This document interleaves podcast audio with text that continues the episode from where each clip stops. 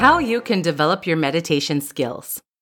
First, I will begin by talking about common problems that people face when meditating. When people begin meditating, they find that it's very hard to control their wandering thoughts. Whether it be a memory from the past, a barking dog, or tasks that must be accomplished before tomorrow, it is so easy to let your mind wander while you're trying to practice your meditation. If this sounds like you, you are not alone. Most people, even the most experienced of meditators, face this problem at some point during their meditative practice. Luckily, there are ways that you can develop your meditation skills in order to keep your mind on track. Let's look at some of these ways to deepen your meditative practice. Let your thoughts finish naturally. Whenever you find your mind wandering, the best way to develop your practice is to simply let the thought finish naturally. That does not mean let your mind wander directionless. Instead, it means to allow the thought to finish so that your mind doesn't keep going back to it.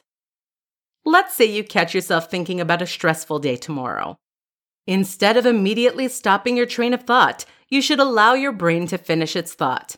Once the thought is over, gently redirect your thoughts to the meditation. Try different practices.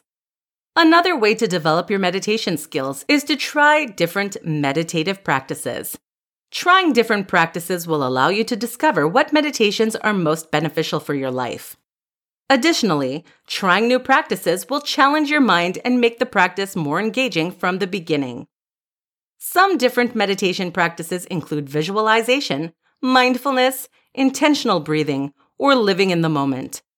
If you find that a meditation practice is unenjoyable or uncomfortable, you can gently transition into a different practice. Meditate to the sound of your breath. One of the easiest ways to develop your meditation is to meditate on the sound of your breath. All day, every day, we breathe in and out without realizing it. Instead of robotically breathing during your meditative practice, use an intentional breathing technique to anchor your mind and body as one.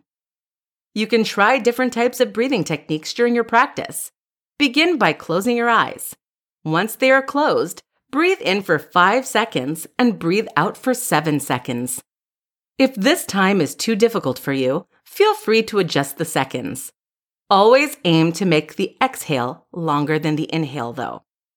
While you are breathing, try to visualize the air coming in through your nose, swirling around your entire body, and exiting out of your mouth.